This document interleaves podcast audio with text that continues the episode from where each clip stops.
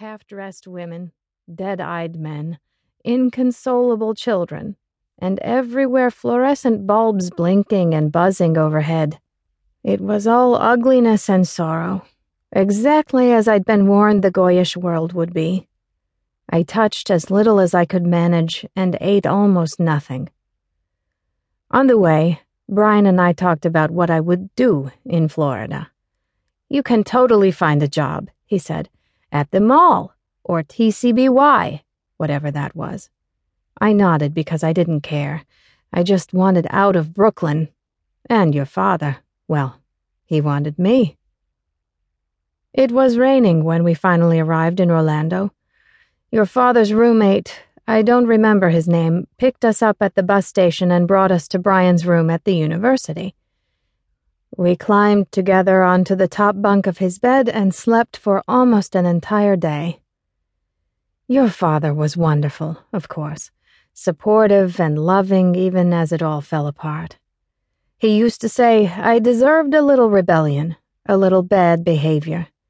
He said it was good for me after almost 20 years with no choices. You have to learn what you like, he said. You have to learn what makes you happy. Rum and coke made me happy. My bare legs exposed to the world made me happy. Rock music turned up so loud I could sing along and not even hear my voice made me happy.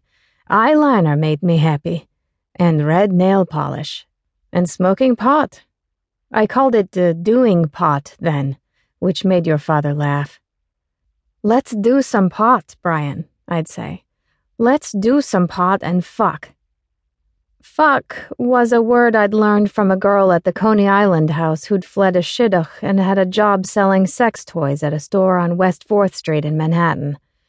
She was the one who told me to go to the Strand and buy a book called Our Bodies Ourselves to learn all the things about my body that I didn't know. And there was a lot. Your father didn't like it when I said fuck. He said making love. But that didn't sound right to me. Frum girls learn about sex in secret, in shards of stories that don't fit together into anything that involves love. We're not supposed to know about sex until we get engaged. And then they send us to a class before the wedding where an old woman tells us how to make a baby. Brian and I lived in his dorm room. No one could tell by looking that I wasn't a student. And it was the beginning of the school year, so people seemed to expect new faces. While he went to classes, I slept late and walked around the campus. Some Frum girls go to college but they live at home until they marry. Even in July, we wear long sleeves and stockings. Everything from our neck to our toes is covered all the time. The boys call it body armor. But the girls in Florida wore bikini tops to class. They drove little cars with figurines and photographs and beads hanging from the rearview mirrors.